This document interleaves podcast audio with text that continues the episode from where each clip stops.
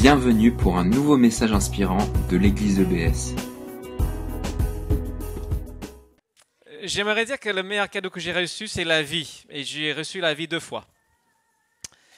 Alors j'ai une question pour les enfants. Alors on peut aller loin avec ces questions, donc on va juste la poser de façon rhétorique, sans répondre. Est-ce que vous vous êtes déjà posé la question, pourquoi est-ce que je suis là? Pourquoi j'existe? Oui. Parce que Jésus nous aime, nous a créés. Décidément. Bah, on peut dire simplement, bah, c'est grâce à vos parents que vous êtes là. On ne va pas entrer dans les détails, mais c'est grâce à eux que vous êtes là. Mais vos parents, bah, c'est aussi grâce à vos parents. Et jusqu'où Jusqu'où est-ce qu'on va? Il y a des scientifiques qui vont dire bah, tout ça, c'est juste le résultat du hasard. C'est venu par hasard. Voilà.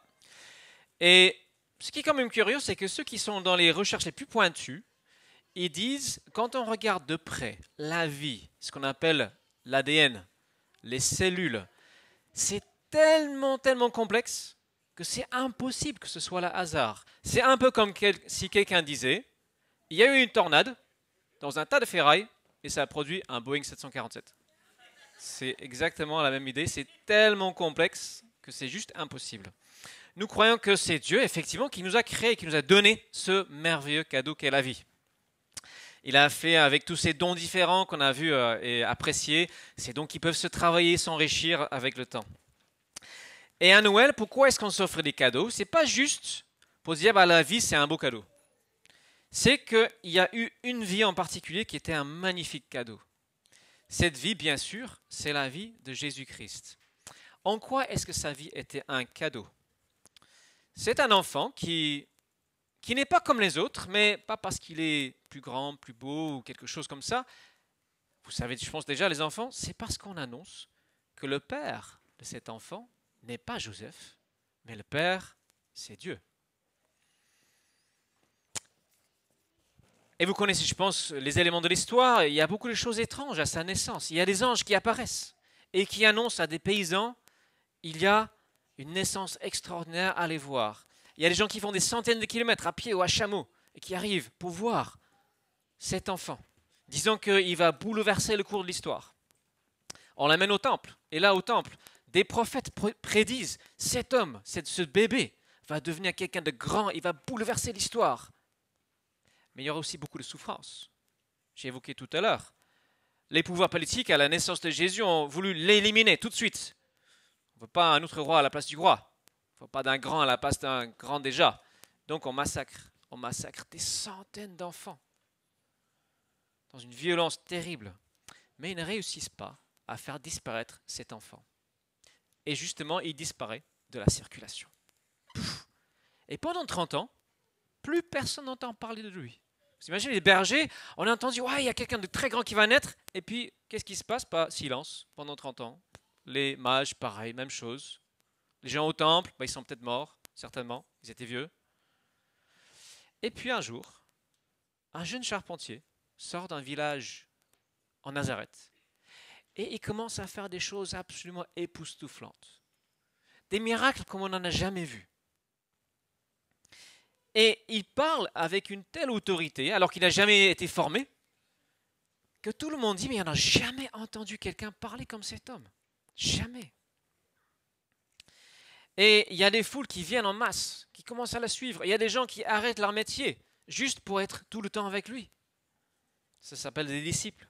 Ils se font baptiser pour indiquer qu'ils changent de vie.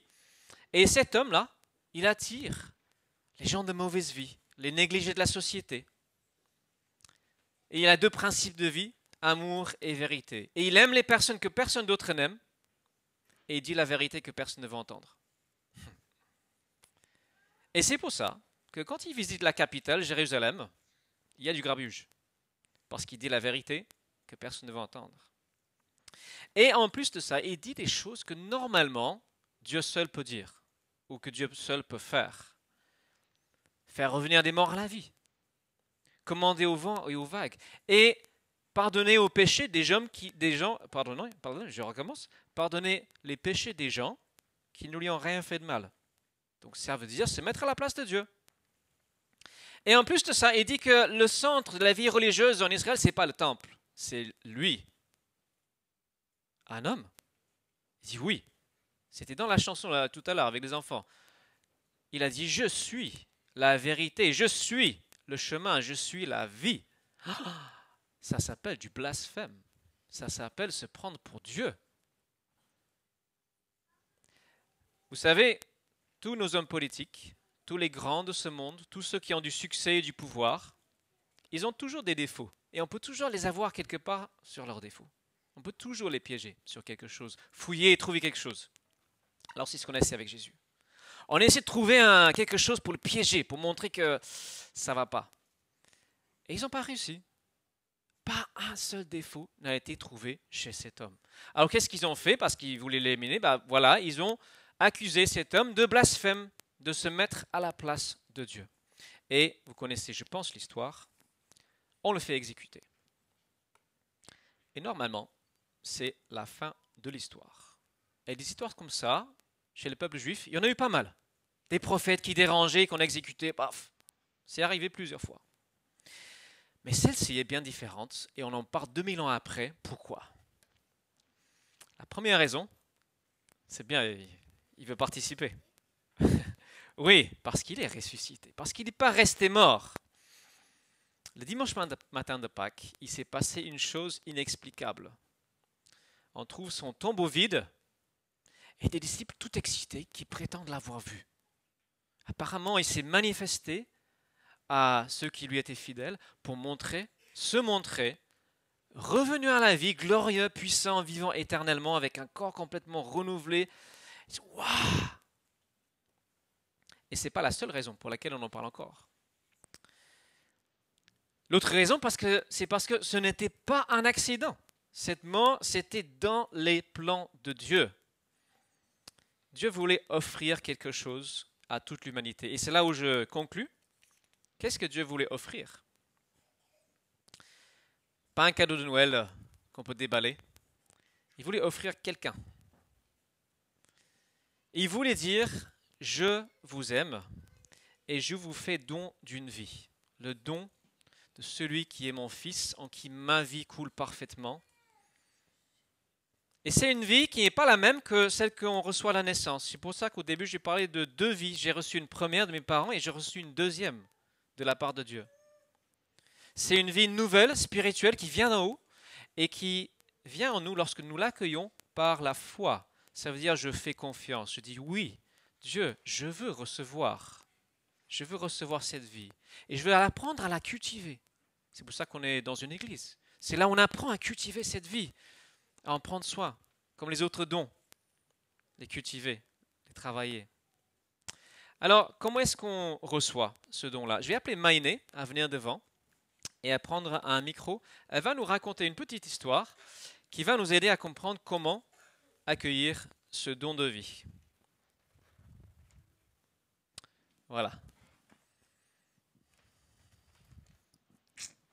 C'est le douzième élément de nos douze talents qui ont été présentés aujourd'hui.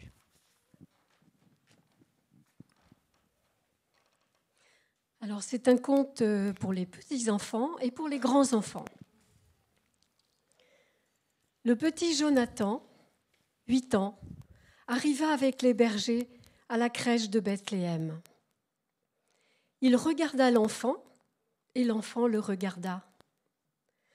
Les larmes lui vinrent alors aux yeux. Pourquoi tu pleures? demanda Jésus. Parce que je ne t'ai rien apporté, tu peux quand même m'offrir quelque chose, répondit Jésus. Alors Jonathan devint rouge de joie et dit, Je veux bien t'offrir ce que j'ai de plus beau. Je voudrais trois choses de toi, dit Jésus. Jonathan proposa tout de suite euh, ma Game Boy, mon train électrique et mon plus beau livre, celui avec plein d'images dedans. Non, non, dit Jésus, je n'ai pas besoin de tout ça. Ce n'est pas pour ça que je suis venu sur la terre. Je voudrais tout autre chose de toi. Quoi donc demanda Jonathan.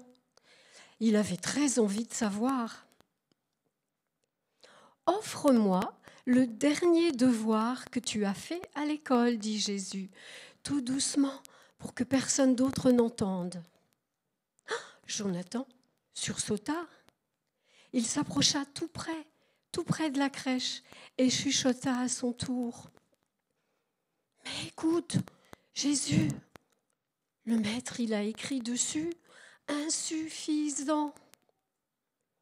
C'est bien pour ça que je le veux, dit Jésus.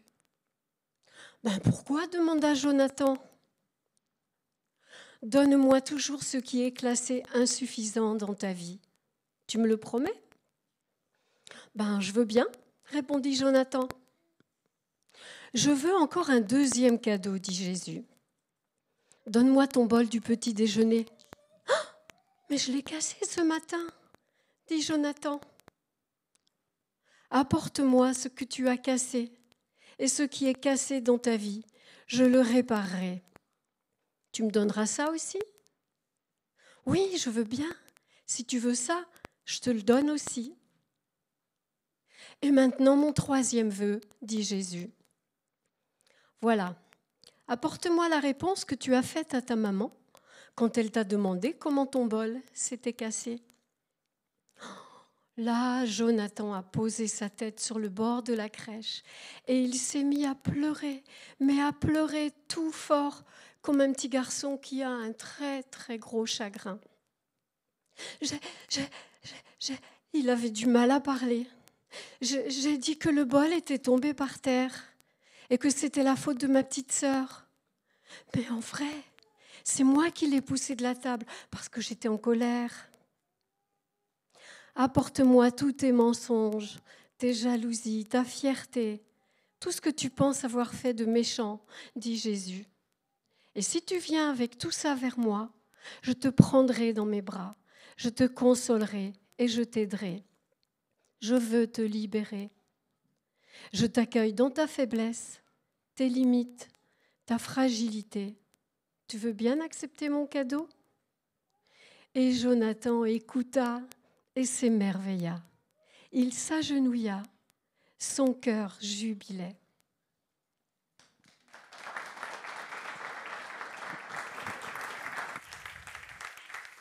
Merci Maïné. Je propose de faire comme Jonathan. Je vais me mettre à genoux et je vais prier. Et si vous voulez bien, vous fermez les yeux et vous priez avec moi. Seigneur, merci parce que nous pouvons te donner nos insuffisances, nos échecs, nos mensonges, nos petitesses, nos bassesses, les choses que nous cachons des autres. Seigneur, nous savons tous que nous en avons. Nous sommes un livre ouvert devant toi. Nous ne pouvons pas les cacher. Mais Seigneur, euh, de nouveau ce matin, je veux te les offrir et te remercier parce que tu as promis de les prendre. Et tu promets de donner une vie nouvelle à celui qui, qui t'offre ces choses. Donc je te prie, Seigneur, pour chacun ici, que nous puissions t'offrir ces choses insuffisantes, ces choses cassées, ces choses euh, brisées, incomplètes et, et parfois faussées. Nous te demandons pardon de nous être éloignés de toi, de ne pas t'avoir écouté. Et nous prions que ta vie vienne en nous et que nous puissions la cultiver, la vivre pleinement comme tu le veux. En ton nom, Jésus, nous prions. Amen. Amen. Notre culte se termine. Merci d'avoir écouté notre podcast. Pour plus d'informations sur l'église EBS, rendez-vous sur le site internet www.église-ebs.com.